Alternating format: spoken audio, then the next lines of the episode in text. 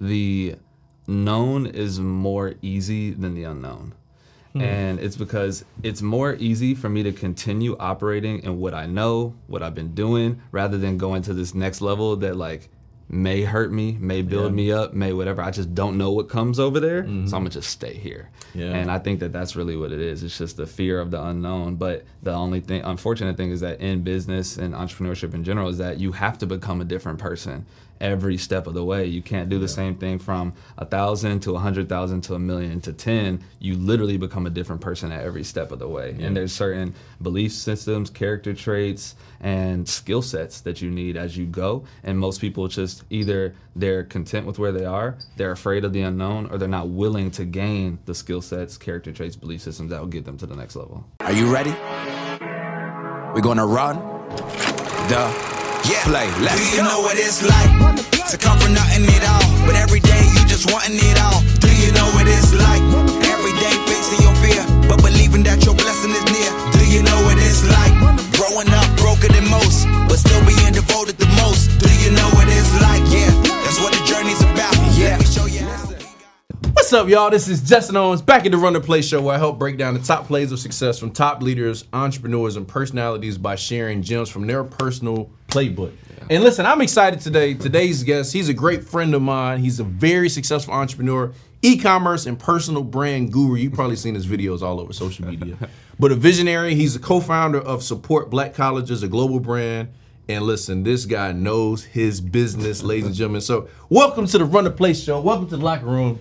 Justin Phillips. How you feeling, man? I'm good, bro. It's a pleasure being here, bro. Thank you, man. I appreciate you coming, man. This Long is, time coming, bro. Yeah, I know, bro. This is, this is going to be a good conversation. It's, it's the it's the battle of the Justins. Who, yeah, who's, I know, fact. Who's the, who's and the then you got light skin and dark skin. But, yeah, no, it's going to be it's gonna be tight, man. It's going to be. Sure. I just want to say, first of all, man, I've just, for me, it's been cool just seeing your journey. Like, you know, I didn't get a chance to see every moment of it, but, like, what I've been able to see since twenty eighteen yeah. has been incredible. Just seeing you come to Atlanta and move in rooms and connect with people and build brands. And, you know, you've, you've always had a giving spirit. Like, you probably one of the few people that, like, yo, this dude always just share and don't ask for anything. And it's like, in my opinion, that's one of the best ways to build relationships, which is why, in my opinion, you have so many great relationships with people. Yeah, no, you know, just all over. Is, so. It's definitely a, a full circle moment. We were talking a little bit off camera where yeah. it's like, I came down here in twenty eighteen, and we met through a mutual friend, and yeah. my mom introduced us. We sat down in the gathering spot. Yeah. We talked a little bit about network marketing. Facts. It's and crazy. Now, it was right at that point where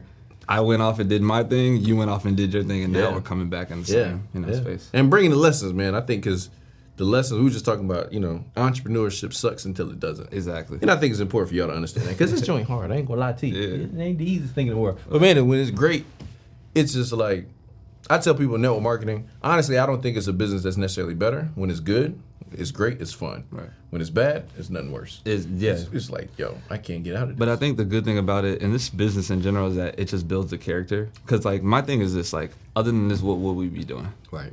So it's just like, what am I going to do? Like, when it's bad, just lay down and quit. Like, yeah, I don't no, really have sure. an option. Like, yeah. this is what we do. You know? Yeah. You know, it's it's interesting to me to look at how far, you know, and I don't make this like a racial, this ain't a racial podcast, y'all, but listen. You know, a couple generations ago, my, my like my grandfather, when he died, his birth certificate on it, his his dad, it said uh, he was a laborer. That was his oh, wow. his occupation. Yeah. So like sometimes in my head, I'm like, yo, we not really that far away from people not even having an opportunity to do anything. That's a fact. Like, you know, and so my grandma was just talking about that. She was like, um, when she or when she was in school, it was segregated. Mm-hmm. So and then. That laborer point brought me back to something, too. I was thinking about, so my great-grandmother passed away, and when she passed away, they were reading her eulogy, and it was like, she liked to do puzzles, and she was like a security guard and stuff wow. like that, and I was just like, it was very interesting, because I was like, out of all of the things that this woman has done, like, over her life, maybe lived, like, eighty, ninety, wherever, yeah. y'all are saying, like, she likes puzzles, and she was a security guard. Now, you know, black folk, they yeah. like, she was a security guard, so she protected the people. Yeah, like, she made sure, like, you know, yeah. and I was like, I love that, but yeah. it just kind of, like, led me back to, like, the things that we do, yeah. I think that we do them so that when people are reading our eulogy, like, they can have much more grand things to say. Yeah, and yeah. I don't know, it just brought me back to that when you said that. Yeah, no, it's special, man, it's special. I, well, let me ask you this, because a lot of people see your content now mm-hmm. on building e-commerce brands and stuff like that. Yeah. What What is a skill set or a talent that most people wouldn't know that you have? Me? You know what? This is a good one. And shout out to our friend Neo, too. Yeah, yeah for sure, Neo. I think people don't know that I really hoop like that for real. Like, why you throw Neo in the hoop? I threw Neo because you know Neo don't got a basketball bone in yeah, his body. No, yeah, no, nah, that's right. My boy. He yeah, definitely no, good. No, he, he, he, but nah, I be telling people, I'm like, bro, I swear to you, I, no, you I just really look good, like yeah, this, yeah, bro. Like, yeah. I, we played before. I was we, like, okay, we, we, we get, go. You know, we we do our thing. So yeah, I think that's, that's just a little skill. Yeah, no, that is that is, and it's and it's most people probably wouldn't know till they get on the court. You know, which is important. It's important to see. Yeah, okay. So let's let's talk about business. I know that's why you know people definitely want to hear from you. For sure. Um, and you've been able to grow your, I mean, your social media content. I told you the other day it's been on another level. Mm-hmm. And we could talk about that, but really what I want to talk about is was the process of finding your lane in social media. Okay. And blocking out the noise and figuring out what could work for you. Yeah. How did you How did you go through that process? So the first part of it was just trying a bunch of stuff. Yeah. And I was just like, let me just try everything and see what works. Then it was like podcast clips and then just me, you know, doing my little point up thing, just a yeah. bunch of stuff. And then the point up situation started to get a lot of traction. Okay. And then I kind of analyzed why it was doing so. And then I kind of doubled down on it. And I realized that the reason it was working so well is because in this space of e-commerce, there's mm-hmm. things that people hide. Most of the time it's who's your manufacturer, yeah. who's this and that, who's doing your ads, whatever. Yeah. And I'm like, okay, I realize that this is important. It's like, number one, it has to be something that is something that no one talks about, yep. that everyone needs, that is infinitely available to you. So for me, I realized that no one talks about their manufacturers because everyone thinks it's a secret. Mind you, this is all public information. Wow. Number two, it's everyone everyone, everyone that needs this in this business. When we talked about, you know, yeah. new age C E Os, hey, who's your manufacturer? Here. Yeah. Fact. And then number three. Shout out to him, for, by the way. We had a lunch conversation. That literally helped change the whole new age C E Os brand. Nah. Like, for real. And then third was like, it's infinitely deep. Like, it's an infinite bag that I can go in. I can talk about my manufacturers, all of these big brand manufacturers. So it's something that will never tire and never run out of content. And there will always be infinite amount of brands that are always popping up that I can talk about. So once I figured that space out, it just gave me an unlimited type of bag. And I think that it was because no one was talking about and sharing that information, mm-hmm. why it started to explode so fast. Because it's like, who's this kid that's like, well, bro, like that's Nike's manufacturer. That's crazy. So, yeah. and I think that since I started exposing that and being very consistent with it, that's yeah. what like how I really found the lane and honed in yeah. on it. What's going on, y'all? This is Justin Owens, the Run the Play Show, and this episode is being brought to you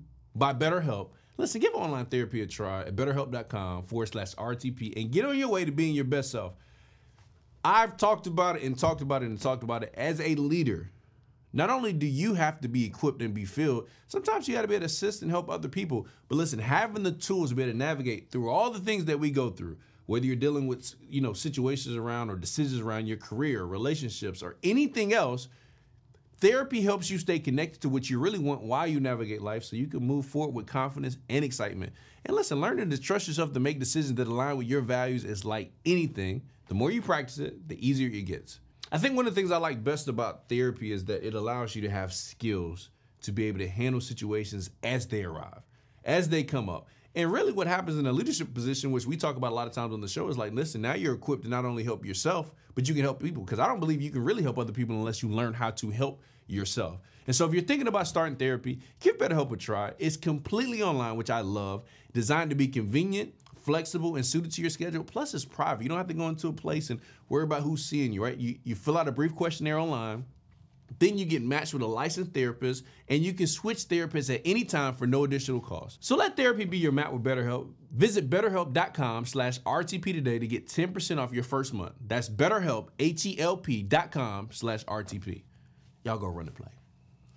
So did did one of the videos go viral and you're like, okay, that's it, or did it just have more views than other videos that you normally put out and you're like, okay, let me keep going on yeah, this? It just had more views. Like one of them had more views and I was like, all right, if that's what they like. Um, I'm a big proponent of like the market is always right. Mm-hmm. So it's like if that's what the people say that they want, then I'll just continuously give it to them. So I just kind of, well, all right, that video works. Let's let's triple down and wow. just see what happens. Yeah, it's simple, but a lot of people don't do it. Yeah, yeah. What? Why do you feel like that is? Because It, and I'll ask you this because it's like even the style of how you do it is different, so it's kind of like your style of it. Why do mm-hmm. you feel like people, it's kind of hard for them to find that, that lane? I think it's because it's the same thing with business. Like business is simple, but it's not easy. Yeah. So the, what I'm doing is extremely simple to understand. Point up and tell people information. Yeah. But it's not easy to do it every single day for multiple months in a row and go live every day and give out your best information and constantly research. Like, that's not easy to do. Yeah. So I think that that's why there's a disconnect there, because either some people don't have the information, so they always have to like search yeah. for it, and then others like don't have the consistency. And I'm just in a unique position by the grace of God where it's like, I had all the information from the business that I'm doing, mm-hmm. and then also I have the consistency. Got it. What's your content schedule like? Because you put out a lot of content. Yeah, for me, I just put out one piece of content, content a day, honestly. But so usually what I'll do is like batch up like two or three pieces on the weekend. Okay. And then I make one a day, to be honest. So it's like probably take me like thirty, forty-five minutes. And my, my strategy is this. Like, a lot of people will do five pieces of content, like a quote and a this and a that, and I'm just like, give them one really good piece of content that has a lot of potential to go viral, kind of like a, I would say like a Mister Beast strategy versus yeah. like being very consistent on YouTube once a week. Yeah. It's like I put out a very good video once a month and then it goes very viral. So I just do like once a day. That's strong. Yeah. Yeah, that's tight. And then so you like research all that stuff. Okay. Yeah. So, so the I, thirty, forty minutes, is that's included in that? Or? Yeah, but most yeah. of the time I do like a lot of research on the weekends, mm-hmm. and then it'll take me like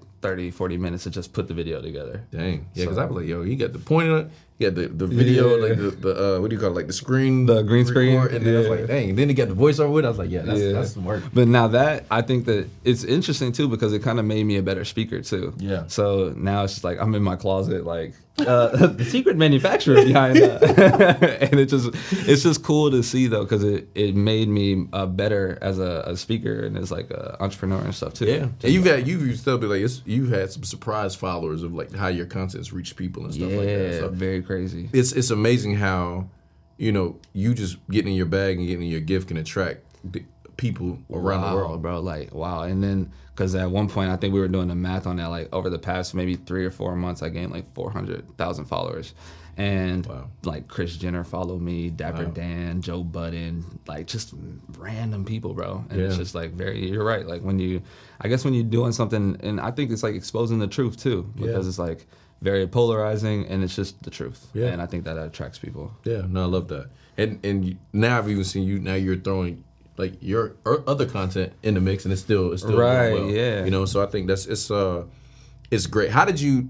At what point did you say, okay, you know, all right, I got the content going, but your main business now is teaching people how to grow their personal brands and yeah. start their clothing lines. How did, when did you add that piece in? Yeah, I think it was when I started to have more of an attraction towards helping a lot of people, because for me personally, um, clothing was getting to a place to where I was like, all right, this is, we did this, it's almost pretty automated, mm-hmm. and I was like, man, I know what it felt like for me to help thousands of people as far as just giving them garments that made them feel more pride and right. joy. So I was like, if I can do that for a Justin, for a Neo, for a whoever, and then yeah. they can go and impact thousands of people, but I just have to talk to five people that want to impact thousands of people, it made it more impactful for me personally. Yeah. So I think that's where I started to make that transition, where it was like, I just felt like I can impact a lot more people at one time, but if I made that transition. Yeah, I love yeah. that.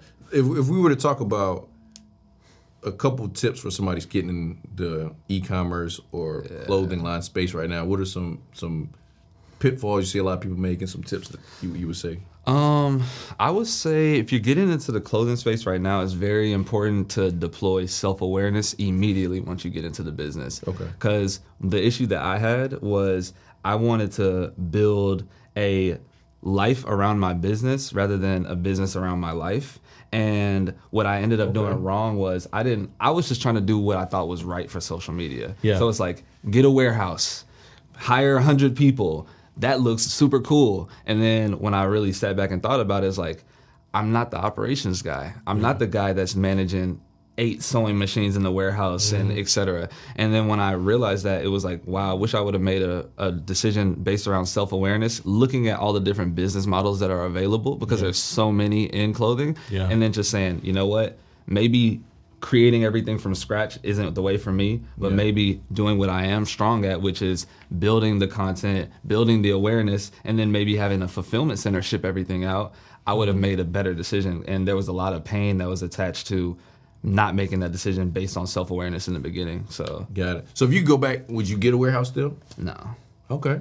I would I would assess all of the business models. I would assess myself yeah. and see what my strengths and weaknesses are, and then align myself with the business model that is most aligned with who I am as an entrepreneur now and where I want to go as an entrepreneur in the future. So, and then hopefully that hopefully the one, the entrepreneur I feel I am now and the one that I align with aligns with the same business model that is aligns with me right now. That's the bar. And, and you said something that I like. You said to take a look at your life and build your business yeah, around Yeah, so it. Most people build a, a life around their business mm-hmm. rather than building a business around their life. Hmm. That's so true. 'Cause, and if you're not careful, you could create a business that feels like a jail. Bro, and you then become you, a slave to it. This is the thing, and you resent it. Yeah. So that's what I realized. It was like, why am I so mad about doing entrepreneurship and like what I wanted to do? And I was like, oh, it's because I'm going against the grain and doing it the way that I shouldn't have been doing it in the first place anyway. So then yeah. I always tell people that's why you start with self-awareness, because if you don't, then you're gonna resent the business you built, which is your baby. You don't want to resent your baby. Yeah. So pick the right business model the first time and then go from there. So when you say like self-awareness, it's like, okay, when it comes to business, what am I good at? What do mm-hmm. I like to do? Yeah. Like, it's so in theory, it would be outstanding if all of these things lined up. Yeah. The thing that you love to do is the thing that makes the most money and is the right business model for you to be in. So it's like, I, let's just say I love fitness. Yeah. I love fitness. I love teaching people online. Yep. And because online teaching and group coaching probably would be the most lucrative. Mm-hmm. So I love fitness. I love teaching people online. And then at scale, this online business would just be one person right now versus ten thousand people in the future. So I don't have yeah. to like go and create something totally different. Yeah. That would be ideal. Okay. But it didn't happen like that. yeah. yeah, that would be ideal. Yeah, yeah. But I like it though. That's that's a good way to start though. Yeah. Because you know, I always tell people, anytime you start a business, there are going to be phases that you don't, parts of it that you don't like of any business. It's right. Just, it's just the way it is. Nah, for sure. But you do got to find something that you could deal with and be willing to go through yeah. a process of, of learning. Because you know, like I said, it suck until it don't, guys. And I think so. that I think that's why. Um, Like even purpose in business mm-hmm. is so big, because it's like, dang, this sucks really bad, but I know what I'm doing mm-hmm. is going to be beneficial to a lot of people. So you yeah. kind of just hold on to that while you're trying to like figure the rest of the things out. But yeah. for me, I just spent so much money, like so much in consultants and so much in a bunch of other stuff, yeah. trying to figure out with a decision I could have made when I first got started. Wow. Yeah. Dang. That's the bar.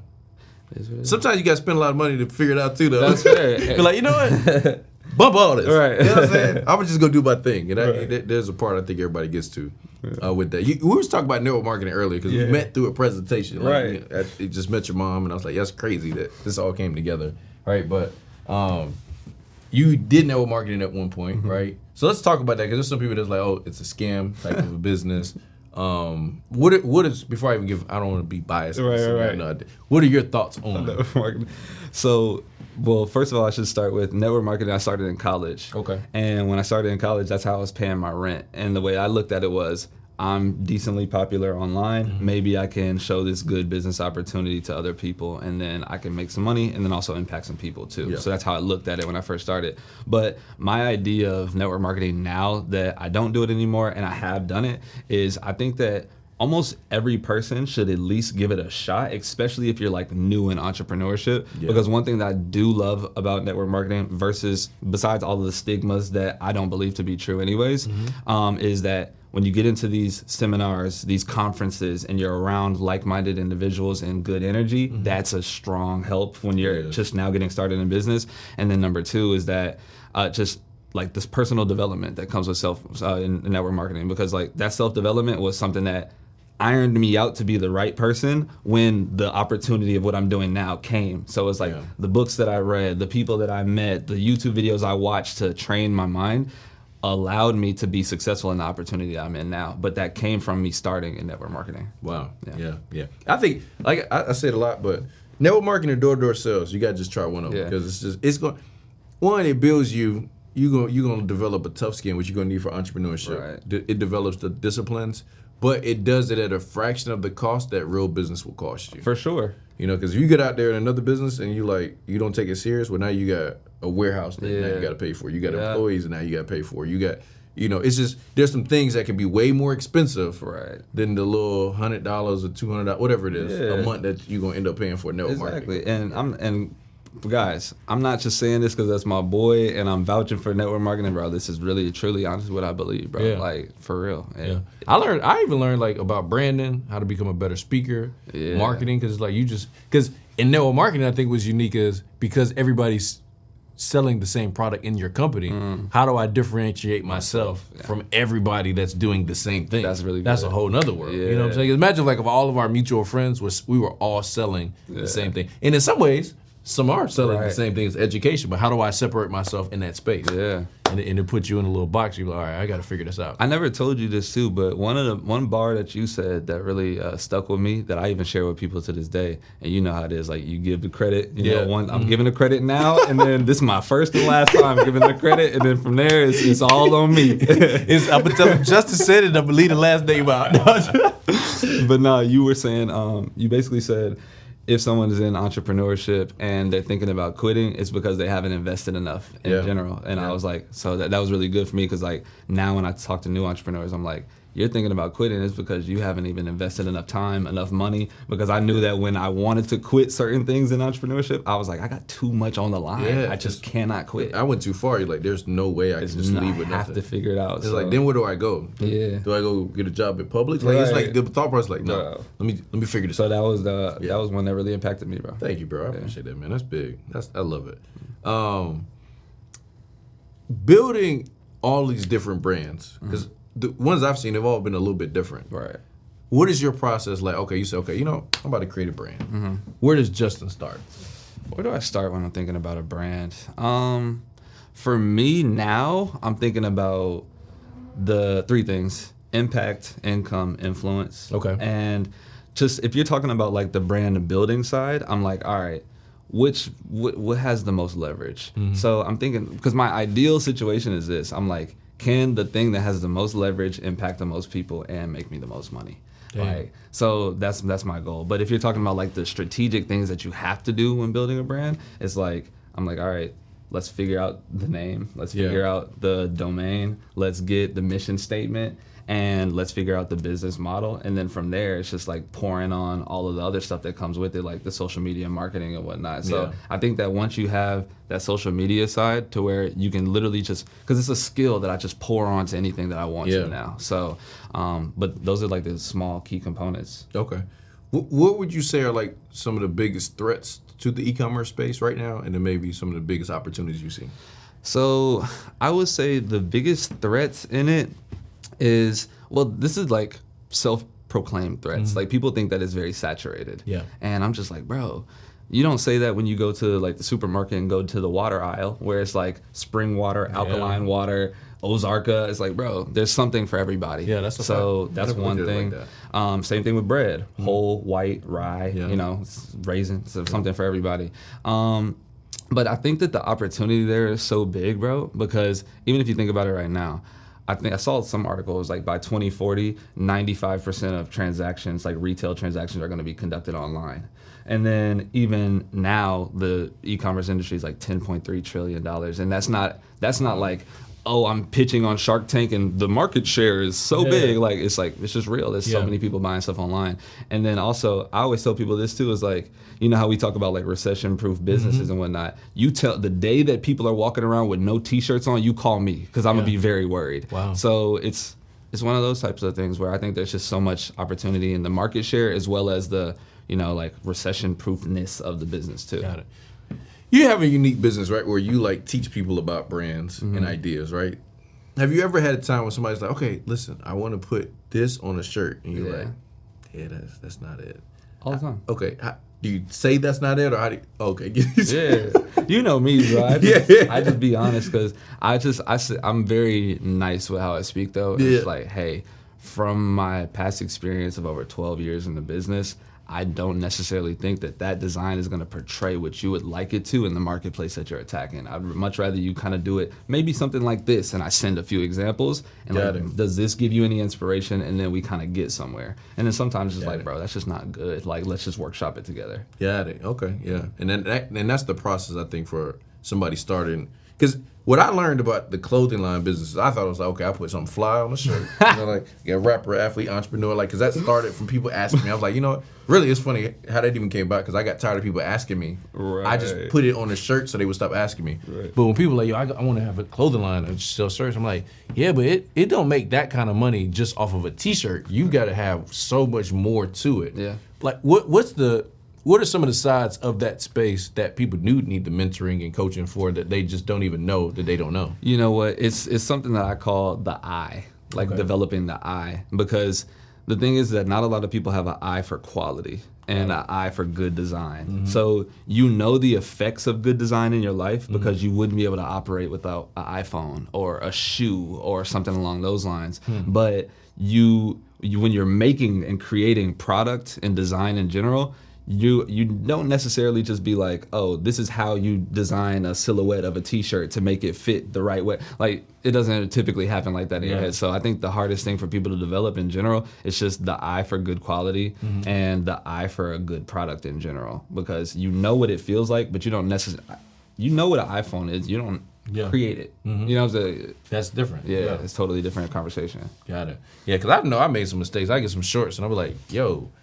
Why would they make the pants like this? And right. you gotta start the whole process over. And one of the mistakes I made at the beginning, I would order stuff just off the look, and then I get a whole thing, and I'm like, yo, that whole thing is yeah. is it's a waste of money. Right. So uh, how does a person avoid that? Like, right. So the good thing about that is that luckily we're operating in this age where there's so many ways to like make mock-ups, okay. to make three D yeah. mock-ups, mm-hmm. to use A I to make different creations that don't exist. Dang. And so now, even if I'm getting started brand new, I'm not ordering any inventory. Yeah. I'm coming up with a brand, a concept, or an idea that can benefit a specific group of people, and then I'm making a bunch of designs that I think are cool, maybe three to five, and then I'm putting them out using some sort of like marketing tactics, like right now probably TikTok organic, mm-hmm. maybe a little bit of TikTok ads if I have a yeah. budget, and then I'm just seeing what the market tells me. And then pouring more fire on what the market tells me is good. Got it. Okay. Yeah. That's that's great advice. See, this is some of the stuff y'all just got to learn early, which is why, you know, I always, and I I hate when, you know, people, like, mentorship is a pitch. Mm. I don't like when mentorship is a pitch. I see. But I do believe that it's important for you to get it, especially yeah. if you find the right person. But another thing I think is really important is when you find a good mentor, you've got to be a great mentee. Yeah. Like one, one of the books I got coming, actually my next book is called Menteeship, because most people want mentorship, ah. but nobody's taught people how to be a good mentee. That's very cool. And so I'm, that, that whole thing is about that. But I think you got to have both. It's like, okay, I got to be willing to invest into the mentor, pay the mentor, serve the mentor, however I get in there to get the information. But then I've got to be the mentee that's willing en- enough to take their advice. Yeah. Because you've seen people, probably you gave them advice and they're like, bump it. Yeah, I'm gonna still do my own thing. Thousand percent, and I say it all the time. It's just like, look, I'm just here because you wanted to be in this situation, mm-hmm. so I'm giving you my best advice based on the knowledge that I have. Whether you take yeah. it or not has nothing to do with me, but I want you to be successful, so I'm giving you the right answer. And to be honest, you paid me to give you this right answer, right. so do what you wish with that information. Yeah. It's like, but nah, you're you're really right about that, bro. I think mentorship is too is so important, and yeah. that's what I always tell people too. Like when they're getting started. Even in clothing or entrepreneurship in general, is that you don't, you have to learn from mistakes. They don't have to be your own, mm-hmm. and you'd be very foolish to learn from only your own mistakes. Yeah. So for me, I like to pay down ignorance with mm-hmm. getting mentors. Yeah. And I, we were talking about it earlier. It's like, I the way the reason I got to where I am now is because I had mentors, mm-hmm. and I started off. So let's let's give we should do this. We should give a quick masterclass on how to pick the right mentor. That is a fact. So for me personally, the way that I do it is I vet out multiple people yep. that are doing exactly what I want to do yep. and are coming back with the knowledge and is in a packaged format that will give me a desired transformation from step A to step Z. Mm-hmm. And they have to have receipts to prove that they've been able to do that. Right. Yep. Once they have that, I ask myself three questions. Do I think it would be fun to work with this person? Mm-hmm. Number two, do I think working this with this person will get me closer to my goal or further from my goal? And number three, do I have the money to pay for this? And do I have the time available to allocate towards the amount of time that they're saying it's going to take me to do so? The answer to those questions are yes, and they're vetted. Then I don't even think about it. I just do it. There we so, go. And starting from, that started from take, and this is the process, you go free information, mm-hmm. apply to free information. Yep. If you make some money from the free, then more than likely you'll be able to make some money mm-hmm. from the pay. So I made a bunch of money, or not, I wouldn't say a bunch, but that's relative. I made some money from watching people on YouTube. Yep. The one that I implemented his strategy and it started to make me money, paid him one hundred dollars for a coaching call, made a couple thousand from that, a one thousand dollar course, another one thousand dollar course. Then mm-hmm. that's been going up to five, seventy-five, twenty-five K, et cetera.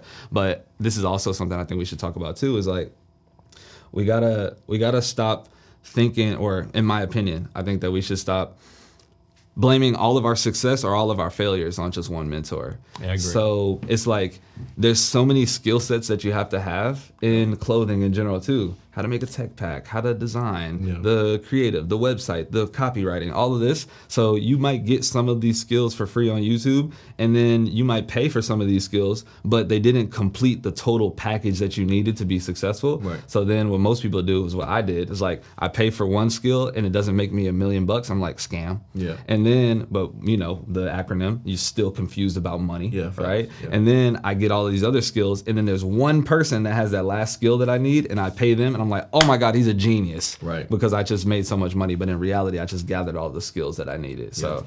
That's just a few thoughts. Yeah, on no, I feel like I feel like learning is it's like a it's, it's it's what do you call it? Like, what's that little lock that you had in school? Like, you know what I'm talking about? Oh, like the, the little, when you twist. Yeah, yeah twist. Yeah, you go back the other way. It's like, that's to me that's that's been courses and events and mentors, because it's just like, you just never know which turn is going to be the one that right. like unlocked it for yeah. you. And it's like all of them have been important. And that's why even for mentors, I talk to them about, is because for the most part, if you have been a solid mentor to a mentee, um, then they'll always recognize you and give you credit. Right. Jim Rohn said one of the worst things that can happen to a mentor is to be removed from the mentee's testimonial. Mm. And that has to do with the relationship right. and how you treat people and how you communicate with them and how you honor them. And so as mentors, we have a role too. It's not just, hey, you do this right. It's like, okay, let me make sure I'm doing the right thing, providing the best that I can.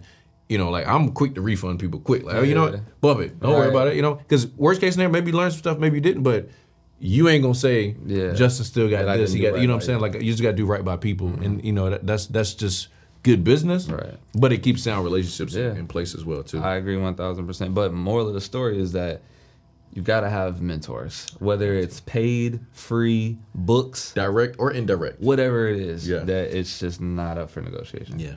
Who, who's been your greatest inspirations throughout your journey? Um, I would first thing is telling me is probably my mom.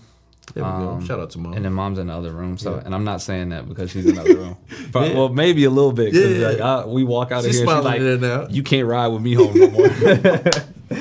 But no, but I would say first is first is my mom. And the reason I say that is because my mom had me at a very young age. I think like seventeen, somewhere around there. Yeah. And she would go from friend's couch to friend's couch with like holding me and sleeping with me, because my grandmother, she wasn't having that. Like, she yeah. like you, you're not gonna have a kid in this house, whatever, et cetera. So then I just grew up with my mom and watched her go from sleeping on friends' couches to getting a job, then to getting a corporate job, then doing real estate on the side, as well as bottle service, yeah. then getting fired from the cor- corporate job because you're doing real estate at the job, then mm. going all in on this, and then saying, well, I got, you know, bottle service to doing thousands of dollars a night, but I still have this passion to do real estate, and then quitting that that was generating all of the income and going all in on real estate because that's what she believed in. So I think just watching that over a long period of time was like very motivating, very inspira- uh, inspiring.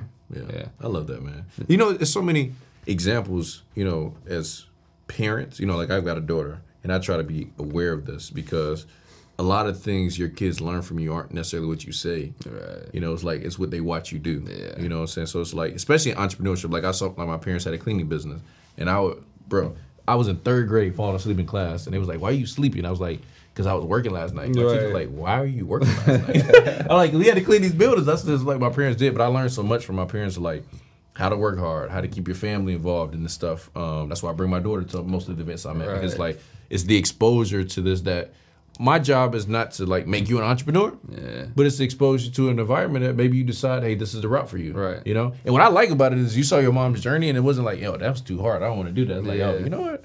This joint might pay. I think I could probably do this. Yeah, you know? I think I think because we we're just fighting for the freedom, you yeah. know. So it's just like being able to see her go from having to have me in daycare at school to yeah. being able to like do whatever she wanted. Mm-hmm. It's like, you know, that's what I'm fighting for. It's just yeah. having the freedom to do yeah. it, you know? Yeah. You know, we see it in entrepreneurship. You're, you like basketball, so we'll talk about it. You got, you know, a lot of people sometimes, like we look at John Morant lately. It's like, right. bro, you made it. Yeah. Why, why are we still doing some of the right, stuff that we used right. to do? But then you guess what? I see it with people in entrepreneurship all the time too, where it's like, yo, okay, you you don't gotta be like that no more. Like mm-hmm. you you can change, you can develop. What what why do you feel like it's hard for sometimes people to separate? I know exactly what it is, bro. What? And it's because the known is more easy than the unknown.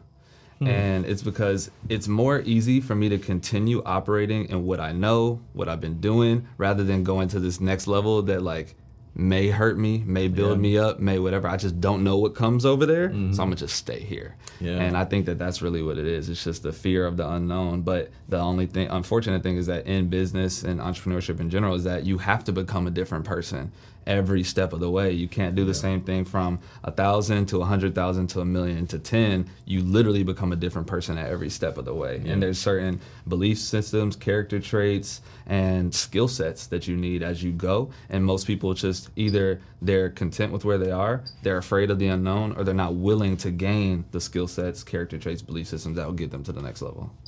All right, let's talk about uh, lessons in business. Mm. I think that's that's important. Because I always, like like I said, I always try to pass on stuff I've learned, and obviously you've had your own set of experiences. Um, good or bad, like uh, things that you've learned, lessons that you learned that you're like, okay, you know, I do this in every business going yeah. forward. I would say that, well, there's a few. Because okay. now they they all hit me at the same yeah. time. You asked that.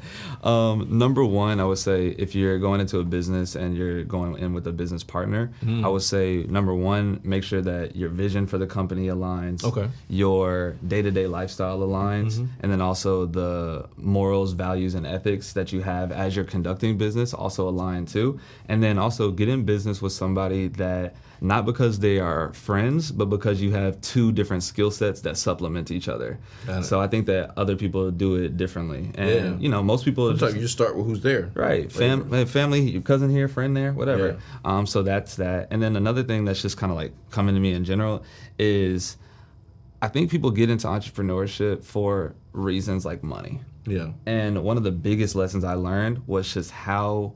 not important money is mm-hmm. when you're conducting business in general. Now, obviously that's in context, but one thing that I realized is like, bro, it was bad, bro. I don't even think I told you this. So at one point we had um, thirty employees, mm-hmm. thirty-two employees, and payroll was like sixteen thousand every two weeks. Mm-hmm. And at one point, uh, I remember payroll was about to be twelve thousand six hundred, and we had twelve thousand dollars in the bank. And I'm just like, how are we even gonna make payroll? So then I took six, uh, six hundred dollars out of my own pocket, put up payroll, and then paid payroll, and then immediately had to like call a meeting with all thirty employees in mm-hmm. the back. And I was like, hey, meet me in the back of the warehouse, everybody. Met everybody in the back, and I'm like, look, we don't have any more money. So if you want to stay here and work, you won't be paid. And also, if you stay here, it's because you believe in us and you believe in the vision of the company and you believe that we're gonna find a way to figure this out, because I can guarantee you we will. Mm-hmm. And then the next week, it's like three people out of thirty that stayed. And mind you, a lot of them are like family, you know what I'm saying? Yeah. So family stayed, so rightfully so, because if you're not getting paid, I'm not expecting you to stick around.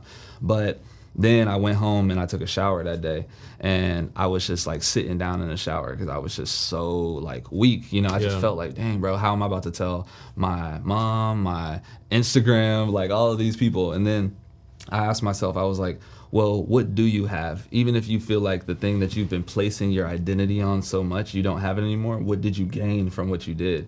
And I realized that I gained, you know, character traits, I gained relationships, and I just gained so much from the process of becoming a better businessman and being in entrepreneurship that I realized that the money that we, I got into it for meant nothing. And all that really mattered was who I became as I did business. Because when I realized was, man, if Elon Musk, just Tesla dies right now, you put that exact same person in a different opportunity, it goes the same way, more right. than likely, because of the skill sets, the character, right. and what he's gained over that time period. So for me, I just was like, for any entrepreneur that's listening now too, is like, don't place your identity in the business.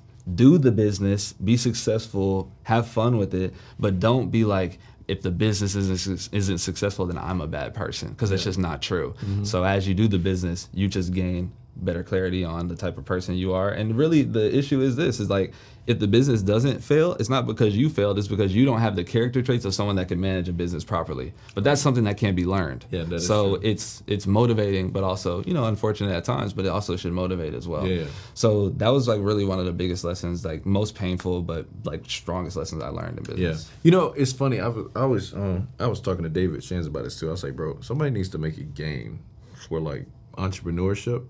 But like uh, a game where it's like the, the, the actual decisions we have to make. Mm. Cause there's sometimes where it's like, okay, do I pay payroll or do I pay my rent? Right. And it's like, which one do you decide? Right. And it's like, and I, and I don't know how we gamify that, but yeah. it's, it's it's like Monopoly is like a game where you like, it's fake money, right, fake decisions, right. you know? Like, do I buy it? Do I rent it? Do I mm-hmm. try to, you know, uh, uh, what do you call it? Like yeah, bid on so. it or right, something yeah, like that, you know. Right. But I feel like entrepreneurship, you have these like little decisions that you have to constantly make mm-hmm. that nobody knows from the outside world. It's yeah. like, but inside you're like, yo, this is really crazy. Yeah. I gotta make this decision. You what know? Am I gonna do? Yeah. Like I, this person's been with me for since we started, but we can't afford to pay him. Do I let right. them go, or right. do I scrape it together and oh whatever? Or do I have a conversation? Yeah. Right? And I think that's something that, that that was smart that you did. At least you were willing to have that conversation, because you give people. They, the honor of choosing. Right. That's my thing. My thing is this.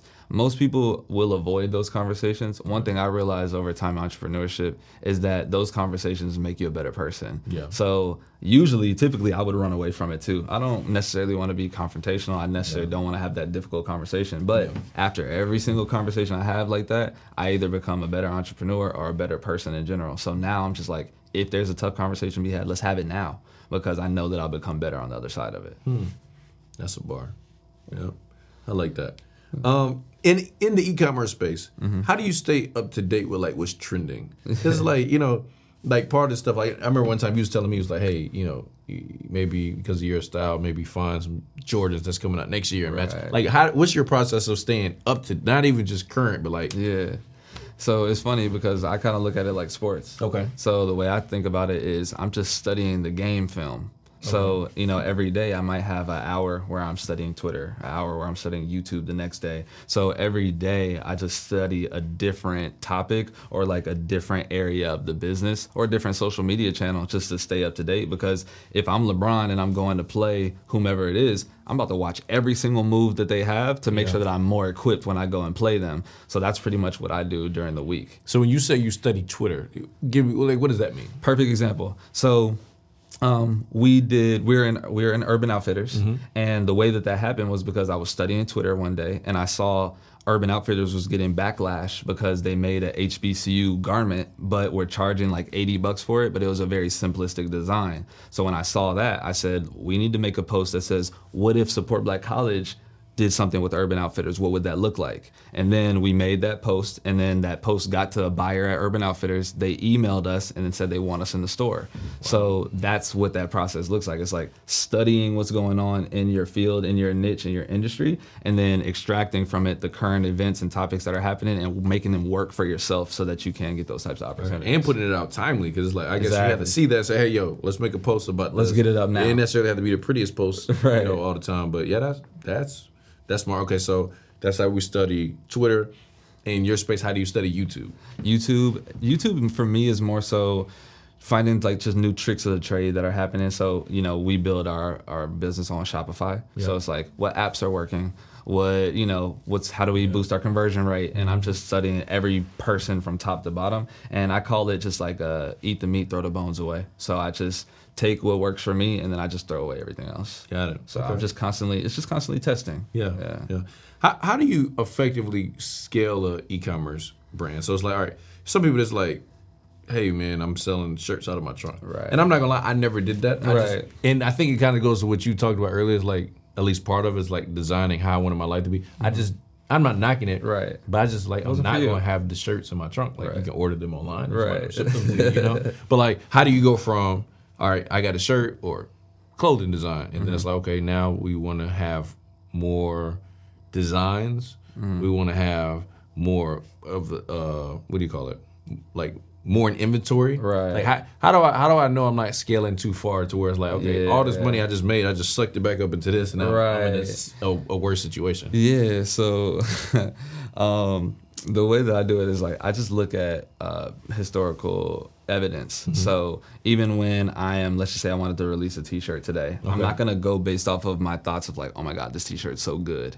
I'm going to look at what did this last t-shirt do in comparison to this. So let's just say it's a pair of shorts. I'm not going to use t-shirt data on a pair of shorts. I'm going to look at the okay. shorts that I dropped in the past. What can I know that I can do based on what I did in the past? And I'm not going to exceed too far out. I'm going to go like, if I do buy any extra inventory, it's only to cover maybe two months of excess on top of what I did conservatively here. Mm-hmm. So if you're if you're just starting out, for me personally, I try my best to save every dollar that I can in the beginning, because I believe that every penny should work like a dollar when you're first getting started out. Yeah. So if I'm just getting started, I'm not jumping into how much money can I spend in ads because I want to scale it and blow it up crazy. Mm-hmm. I want to, how can I first master organic content because it's free to do. Right. All right, I've mastered that, and I have a very specific definition of master. Mastering means that it is being done and automated and growing without your, your presence in it at all. So I'm yeah. doing organic content, and now that content has been automated, delegated, and is growing without me to the point to where if I try to go put my hand back in it, they're like, Justin, I mean, like, I think we straight for real. Yeah, yeah. So then and only then do I go to, all right, well, now what do I use to scale this up? Well, let's look at our best performing organic creative yeah. and then put some money behind that. So I take it in steps like that, where if you do organic right for a long period of time, you're not spending any money in ads, so now you have a nest egg of capital that you can use to deploy at these other things that you're doing. Yeah. Whereas most people are just like, how do I blow it up as fast as possible? Let's put one thousand dollars, ten thousand dollars into ads. That's all we have. Mm-hmm. Oh, it didn't work out, and now we're out of business. Got it. How do you know, you know, pivoting has become like a, a funny, like a, like a, a highly used word with entrepreneurs now, right? Sure. How did you know from maybe it's, you know, Support Black Colleges or what you're doing now, when there was a time to pivot inside of the business mm-hmm. and then when it was time for you to pivot outside of the business? Okay. Um, for me personally, how do I think about that? Because there's a few different ways I could take this. One is I think about like, so for, for example, if I, let's just say I'm starting a new brand and it's not working for like, I'd say like maybe three to five years. Mm-hmm. I'd be like, all right. It's time to just yeah. time to try something new. Yeah, yeah, so yeah. I, I look at my life in like chunks and stages like that, where it's like, all right, I'm doing this for three to five years, and if it's not continuously growing, then I will possibly pivot. But the way that I categorize the pivoting is it has to be because that is truly not what I want to do anymore. Because I think that most people pivot and they're like, this business isn't working how I wanted it to work. I'm doing something else. For me, it's more so, I look at it, and if that is the truth, then I'm like, I just need to be better. So yeah. I'm not pivoting out because I'm not good. I'm pivoting out because I'm the best, and I want to do something else. Yeah. Or I'm good on that, and I want to do a different opportunity. Yeah. So I don't know. That's that's the first thing that came to yeah. mind. No, that's a good way to do it. I like it. Because you do have those decisions that were like, all right, they're, um, like Jim Rohn has this thing. I, I just like Jim Rohn. Yeah. Just talk about a lot of good stuff. But he said, he said, uh, you know, so as an entrepreneur, you have to learn how to stay.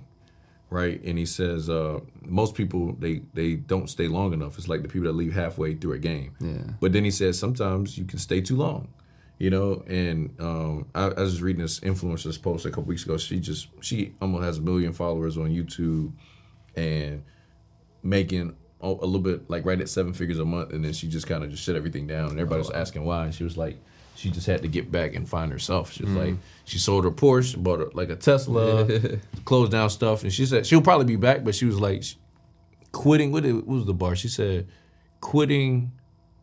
When you quit, a lot of times it'll feel like you're quitting too soon, mm. but it's probably right on time. Yeah. And like, sometimes you don't realize, like, okay, you know what? I do need to stick through this time. Right. And then sometimes like, dang.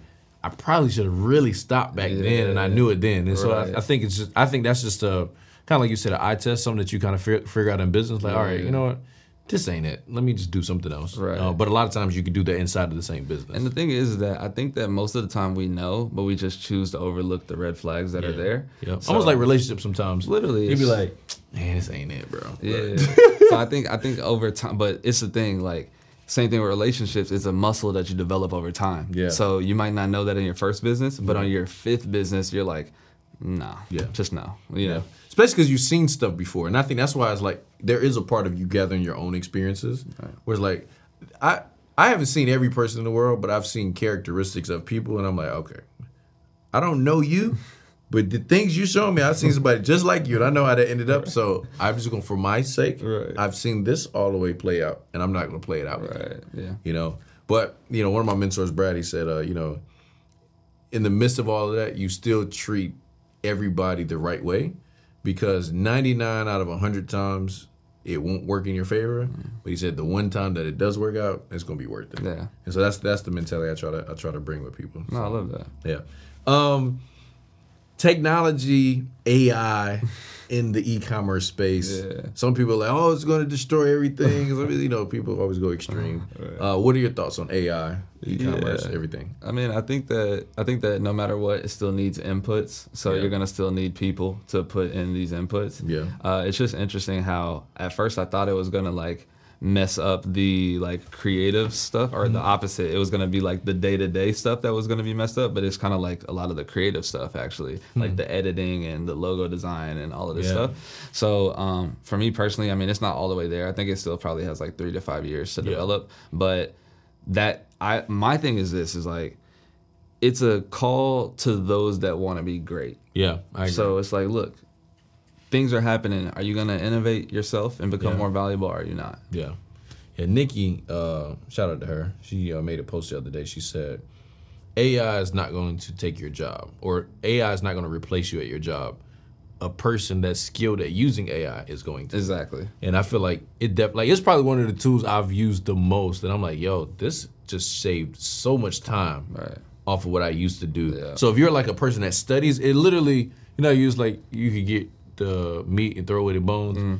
It literally lets you just get to the meat of certain topics. Literally, and you're like, oh no, this is all right. Let me and let me dive deeper in this. So now the hour that I do spend studying, I spend it studying more stuff that I want versus just exactly. scrolling and trying to find. Because half of the time of stu- like studying is like I'm looking for right what I want, what I'm looking for. Yeah, you know what I'm saying? So, but you know, like you said, catching up time, because I think right now ChatGPT only goes to twenty twenty-one. Right. So it's, it's got a little bit to catch up, yeah. but.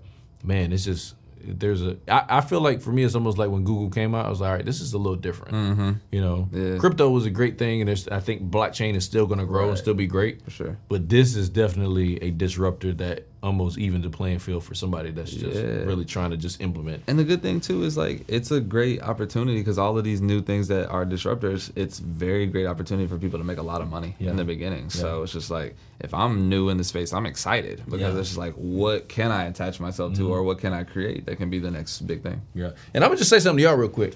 Uh, history don't care if y'all don't catch on. You understand? Like, we're not sad that Blockbuster Video went out of business. Why? Because what replaced it was more convenient. And so, like, the record store and the, the C Ds that you buy at the store, like, Walmart still have them, but, like, we're not mad that the record store went out of business. Why? Because now if I want a song, I can just click it on my phone and download it. So anything that is changing, in my opinion, what I started learning how to do is just investigate and study it. I made the mistake with TikTok, and I realized uh. that's how you get... That's how you get old real quick. Because I was like, all right, when I was on Facebook heavy, my Facebook was actually growing really fast, but Instagram came out. I was like, you know what? Maybe I'm gonna jump over here. So I started jumping on Instagram. But what happened is I got so comfortable in Instagram yeah. that when TikTok came out, I was like, nah, I'm good, which I turned into the older people that was just good at Facebook. You see what I'm saying? But I had gone from Black Planet to MySpace. You know, this whole time I'm jumping around from social media to find something that works. And I was like, Uh, a few people was like, yo, you should get on TikTok. I'm like, I'm not going to be dancing. But I kept thinking like that because I never got into it, it right. and looked at it for myself, exactly. which is what I suggest for most people. Is like, don't be listening to posts on social media about it. Don't listen to what your friends are saying about it. Why don't you open it up yourself and figure out some stuff? Bro, what you said, the inputs? Yeah. The first week, my inputs were trash, and I was like, oh, this joint sucks. Right. When I started learning how to get better at what mm-hmm. I was putting in, I said, oh, this is scary. This is the thing, too. Very, very valuable lesson I learned in this space as well, is that when these opportunities do show themselves, you have to milk them for everything that they have, mm. because they won't be there forever. And I learned this because I actually got started in entrepreneurship when I was working for Tyler Perry, actually. So we were doing all of oh. Tyler Perry's social media management for Tyler Perry Studios. Wow, okay. And Support Black Colleges was a side project. Mm-hmm. So I just realized, though, that, like, being there and having the type of access that we had, there was so much that I could have done more yeah. while I was in that space than mm-hmm. I actually did. And then it kept happening. So it was like, I knew about Facebook ads early, mm-hmm. didn't like go crazy in it. I knew about Instagram early. I knew about all of these things early, but I didn't take everything that I could from it. So now the way that I look at things, like when these new things arise, I jump into them immediately, mm-hmm. don't look at any outside opinion, and then I try to milk it for everything that it has, because these opportunities will not last forever. TikTok won't be around probably in three, five, seven years. Yeah. So get everything that you can from it and then go on to the next, because there inevitably will be one. Yeah, because we look at a lot of the influencers that were big, at least in the comedy space, they were big on Vine. Vine first. Before they came over, so they got good at creating content in that yeah. style. And then they so they were naturally good yeah. in Instagram, and then brought some of those people over exactly. to Instagram. You know, and then and then that like that's just a skill set that transfers. So now it's like, but then the thing too though is that that clout transfers too. So it's like. Yes. Now look at all of the Vine creators too. You got like Cameron Dallas and like all of these people. They're like huge pop stars now right. because they mastered that one skill and then took it everywhere yeah. else. Yeah, I like it. That, that's that's man. So, we're going A I. We're going um. I'm looking at my business, mm-hmm. right? What metrics are you looking at yourself, other than maybe like just money in my bank account, right. to track how well the company is doing? Or what metrics are you looking at? So, okay, this is working, that's not working. Oh, okay, that's good. Um, well, it's interesting because it's different for both businesses that we do, but like more than likely I'm looking at like cost per acquisition, show up rate, close rate, just specific K P Is in that way. Yeah. Um, Um, and you look at this yourself. Yeah. Yeah. So, all right. Yeah. That's where you got to learn that stuff. Yeah. yeah you yeah. got to. Because it's like, I mean, if you don't know it, if you don't know it, you can't grow it. Yeah. You know what I'm saying? Mm-hmm. So, it's like you got to really, like, know the know the ins and outs. Yeah. All right. Uh, you, you talked about inventory a little bit. Mm-hmm. But, like, how do you, all right, I'm an entrepreneur. I have these dollars. Right. How do I say, okay, you know what? I'm putting this towards ads. Right. This towards new inventory. Mm-hmm. This towards the apps right. on my website. Yeah. Like, how do you now put that? That's good. So the way that I look at, um, the way that I look at just like ads or anything to like grow marketing, mm-hmm. I think about it as like twenty percent of your revenue goal you should be putting into marketing. Okay. So that's why I always laugh when it's like, yeah. hey, I want to do seven figures in my brand. I was like, are you willing to invest two hundred thousand dollars into marketing to get to the seven-figure number that you're looking for? So that's a good way to do I it. I would say about twenty percent I'm looking to go into marketing. And then I'll be honest with you, bro, the newer businesses that I'm working with, I'm not buying really any inventory. So I'm using most of the capital that we have to just keep and then pour onto the business and marketing, because like I don't ha- I have the luxury of doing that now. Nowadays, I can just drop a product without having it at all and then sell fifty thousand dollars, one hundred thousand dollars worth of it, and then I can have a net thirty with my warehouse, and now I don't necessarily have to pay that back until thirty days from now. Mm. So, and then even for the newer person, you might not have the net thirty, but you can still build awareness for free on TikTok, sell a product, then make five thousand dollars, ten thousand dollars, buy the product for two thousand dollars and then keep that profit, and then now you have some actual profit in the business. Yeah. How, how have you found, because you probably have a better answer to this for me uh, than I do, how do you communicate to customers yeah. like, hey, you bought this, but it'll be to you in right. three, four weeks, like, you know, and, and like, because I've, I've seen that before, like sometimes we'll drop something early and it's like, okay, but it's coming and you get all these emails. How do you handle that? Yeah, so there's a few things you can do. There's apps that you can add to the store. I forget what it's called off the top now, but when someone adds something to cart, it'll pop up and say, hey, click this button to click yes, that lets you know that this is gonna be here in two to four or six weeks. Okay. So that's one way. Got it. The, the answer to the question is as much communication as possible. Got it. Because then you can do your emails on the back end. Um, I like to like update customers as we're going to. Sometimes even newer entrepreneurs, I'll be like, yo, if you're, the best thing that you can do is tell your story as you're building this brand with the customer so that they can relate to you. So, hey, we just did a pre-order. Yo, the sample just came in. Yo, this is looking really dope. Yo, mm-hmm. I just did the bulk order for everybody that bought. It just landed. Here's the package. It's like, and constant communication. Got it. Okay, I like that. Yeah. I'm gonna add that in too, because you know we haven't done like any pre-drops in a while. Yeah, but like yo, maybe maybe we'll, we'll look into doing that this uh this this spring. Bro, all of the biggest brands do it, bro, and it's mm. so crazy. Like, I got a few homies that are doing you know a meal a month and just straight clothes, and they are getting designs done by their designer. They're negotiating net thirty terms with their manufacturer. They're getting, they're dropping the clothes, making a million dollars in a drop, and then saying, "Hey, manufacturer, I'll pay you in thirty days." And then they're now they have a bunch of money to do with whatever they want in the business. It's just as long as they put enough to the side to pay the manufacturer in thirty days, they're good. Yeah. Because the real issue in the clothing business is that the cash flow becomes an issue. But right. when you do things like that, which most people don't even know to do, you can actually like free up your cash flow a lot by just negotiating a net thirty with your manufacturer. Yeah, I like it. Yeah. Um, I always have a segment in the show called Breakdown of Breakthroughs. Okay. Um, I always believe that, you know, every entrepreneur is going to have a breakdown. Mm. And the lessons that you pick up Um, that allow you to break through is what helps you get to that next level. Okay. Um, have you had a breakdown? And if you did have a breakdown, you know, you can share whatever you want to share of it. Yeah. But what lessons did you learn through it, from it, that helped you break through to the next level? It, it's really just a story that we talked about earlier. Yeah. With the thirty employees yeah. not paying payroll. That yeah. was that was like the biggest breakdown I had. Yeah. Um. So I mean, I can try to dive more deep into it, but. It was hard, bro. Yeah. Like, it's nothing, it's very difficult to, like, wake up or just, I didn't know what was going to happen the day after.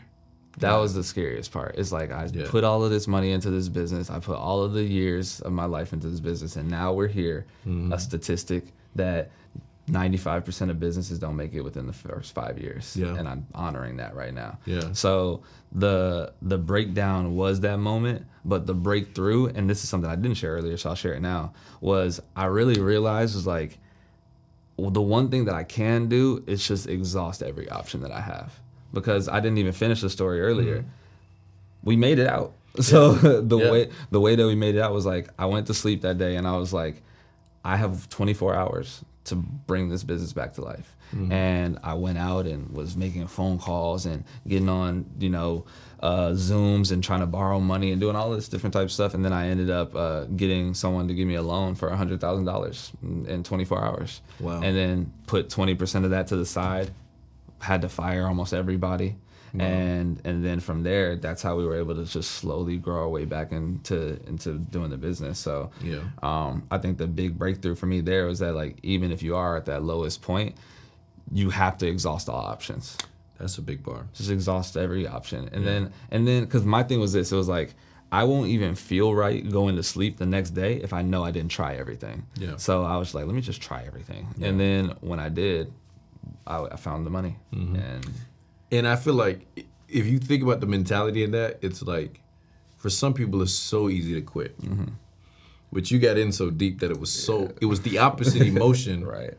of how people feel about staying that you felt about quitting. That's right. Like, yo, I have to do everything not to quit. Yeah. And and I feel like, I feel like until you get to that moment in your business of like that feeling, it's going to be very hard for you to win, because there's so many things that make you want to quit. Mm-hmm. That you have to almost develop this rhino type skin to say, okay, all right, I just got to try everything possible that's yeah. legal right. to make out of this. Thousand percent, bro. Yeah. And then that's just, it's great because it's a character trait that goes with you into the next thing too. And it's yeah. also a, because I think that like humans in general, they're motivated by inspiration or desperation. Yeah. But more than likely, we get very desperate and then we're like, how can I like make this work? Yeah. Whereas now going through that situation, I'm like, very inspired to like become the person that manages money well and become the person that gets lines of credit when I don't need it and yeah. just does all of these things that necessarily would keep me away from that pain that I've been in before. So yeah. I think it's extremely necessary to go through. Yeah, I love it, man. Well, I appreciate you coming through, bro. I learned a lot myself. Oh, that's good. From this this conversation. Anything about e-commerce that you want to share that maybe I didn't ask? Anything about that space that you want to share with people trying to get started? Yeah, I mean, um, I would say if you're getting started, that it's much more simple than you think it is. Mm-hmm. And a lot of people try to overcomplicate it to like, you know, get them to pay you and stuff like that. Yeah. I'm like, bro, it does not take a lot of money to make money in this business. Mm-hmm. It's all about the resourcefulness, not the resources. When I started, bro, I started with I had a closet of designer shoes that my mom got me. And it was Yves Saint Laurent, Margiela's, whatever. And I just sold all of it because I didn't have the money to get started in a business. So if I let myself say that it takes money to make money, I wouldn't have any money today. Hmm. So I had to use the resourcefulness and not the resources, sold all of the shoes that I had, used the money that I had to get a domain, mm-hmm. to buy some product, yep. and then to start making content online and for free. And I think that anyone can get started in this business for with zero dollars, let alone if you got a hundred bucks. Mm-hmm. Even if I was starting right now today, bro, go on Craigslist, look at all the things that are for free on Craigslist, list them on OfferUp for twenty bucks, fifty, who cares? And then now you can create money from nothing, and then now you have money. It's just about being resourceful. It is. So, yeah. I, don't I think it's resourcefulness and humility. Yeah. Because a lot of times the resourcefulness that you that it requires also requires humility. Like yeah. even calling to make those phone calls, yeah. that's that's humility. Yeah. Selling the shoes that you're like, yo, that's humility. Mm-hmm. Some people, you might, you know, with this comment, you might need to, you know, switch your car. You may need to go from, you know, a, a, a Benz to a Toyota for right now. Right. You know what I'm saying? And like, I've had to do that times, many times in my life. And it's like, you know, at a certain point, you're like, all right, it's cool because it's easy to get that stuff back right. times ten. Yeah. But there is a level of humility that you're going to have to have yeah. at the beginning of your journey and throughout your journey, you know, to even like, even the conversation with your employees, say, listen, yeah. we don't have it, guys. Right. That's there's a level of humility yeah. that, that that's required. Bro, the biggest thing that I ever did, bro, was just get rid of my ego. Hmm. Like, I have nothing to gain, nothing to lose, and nothing to prove. And I honestly believe, I was talking about it earlier today, uh, it's a scripture in the Bible, uh, Timothy six eighteen, mm-hmm. like as long as you have clothing and food, then you should be fine with that, something yep. along those lines. So for me personally, I, I, I live by that. It's mm-hmm. like, I don't need, it doesn't even say shelter. It's like, yeah. as long as I have clothes and food, I'm cool. Mm-hmm. So as long as I have that, none of the outward things matter to me. Mm-hmm. And I, as long as I ha- like can hold on to that, I have to let go of my ego too. And I read uh, this book uh, called Ego is the Enemy. Mm-hmm. I probably read it at least twenty times. Wow. And just such a good book, bro. I'm gonna check it out. Such a good book. And because as we talked about the skill sets that you need at each level of business, there's also a level of relinquishing of ego that you have to have at each level. Because mm-hmm. when you're in the beginning, you're like, I'm the best designer. Mm-hmm. But then it's like, well, no, like I need to let go of my ego because this person can probably do it better than me and do it at a faster rate. Yeah. Then what happens when you get to the C E O level and you realize I'm not the C E O of this business. Mm-hmm. I this person has a bigger vision for it than me. That's another level of ego that you can relinquish. But if you don't gain the skill sets and relinquish the ego as you go, then you will inevitably get stuck in one of these positions. Yeah, that's tight. I was listening to uh, a podcast or somebody's interview. I can't remember. I'll be so many events, I don't even know. But I think it was like the owner of Chick-fil-A. Mm. He was like, basically, and if it wasn't him, then whoever was, my bad. He basically said, the business will always be in control by my family, but they may not always be the people that run it. Right. And I feel like that's a person that's understood that like, it's having the right people in the right places, yeah. and it may not always be you. Right. It may not always be somebody that's close to you. It may just be somebody else that is just right. really good at doing the job. And last thing I'll say, because I want to add on to that point, because you brought it to my head, is like, I was watching an interview, and I don't remember which C E O of Chick-fil-A it was, but he was saying that when he goes to networking events, he'll just be like, they're like, what do you do? Oh, man, I just sell chicken sandwiches. So most people will hold on to the title of like, I'm yeah. the C E O of mm-hmm. you know X, Y, and Z. And I'm just like, I don't even care. I have nothing to prove to nobody. Yeah. Like, so yeah. I hold on to that when I yeah. do business. It works for you too, man. I think that's what, like your content, the way you say stuff and share stuff is like, yo, this dude's really just trying to help. Man, it's I not, appreciate that. Yeah, so it's, it, it's genuine, but it's also received that way, mm. which I think is important. That's good. Yeah, so. Thank you, bro. I just want y'all to know, you know what I'm saying? I know him for a long time. The way he is, in every place, he's he's been the same guy that I've seen from Thank the very you, beginning. Thank you. Um, and I think that's that's important. If, if anything else, it's like, yo, people can say, yo, I didn't switch up. Core values, not necessarily, you know, he, there's things that have changed around right, you. Right, right. But who he is is really good, man. So Same I you. appreciate you. Thank you, bro. Thank appreciate you, you man. Um, anytime somebody come on the show, you know, it's only right, you know, got got a couple pieces of gear. Oh, yeah. Play a new A C O, you know what I'm saying? So come on, man. Make sure we, uh, we I'm going to walk out with some drip today. Yeah, you know what I'm saying? Okay. Might as well. Might as well. But you, I mean, really, I would tell y'all, listen, new A C Os today wouldn't be what it is without the conversations I've had with Justin. So um, just want to say thank you for coming oh, through. Man, anytime somebody that. take time from their life to come through the studio. I appreciate that. Appreciate you. And oh, yeah. E T's new book. Oh, dope. Yeah, appreciate it, bro. Thank you. Bro. I bet. I'm going to have to put a little fit together with this. Oh, out with some some yeah. other stuff. Yeah. I yeah. bet. Tank top, run the play. Yeah, that's good looking, brother. Yeah. Thank you, bro. I remember that conversation, bro. Yeah, no, I did too. I was like, yes, okay, I have a different route. Nah, but I appreciate you, man. Like I said, sharing. Um and still doing the same thing today, man. Just on a bigger level, man. So proud of you, bro. Appreciate you, bro. Um, where can people find you? I know you got yeah education course. Yeah, yeah. So um, social media, Justin P is my Instagram. Everything else is ecom Justin P. And um, yeah, if you want to learn some stuff, I do a free training on Thursdays. So okay. if you want to learn how to get into e-commerce, go to w w w dot last ecom training dot com. And if not, perfectly fine. I hope you got some value from the show. Dope. Yeah. Well, listen, y'all. Y'all just got to play today from Justin, from one of the top e-com experts that I know personally. That's actually helped me as well. But listen, he gave you a whole bunch of plays. You just got to go run it. Nothing to play we'll with. No delay. Episode. That's it. What's going on? Listen, make sure you guys go to run the play store dot com. Get your official Run the Play gear. We talk about shirts, socks, jackets for everybody that's Run the Play all across the world. Are you ready? We're gonna run. The yeah. play. Let's Do you go. know what it's like to come from nothing at all? But every day you just wanting it all. Do you know what it's like? Every day fixing your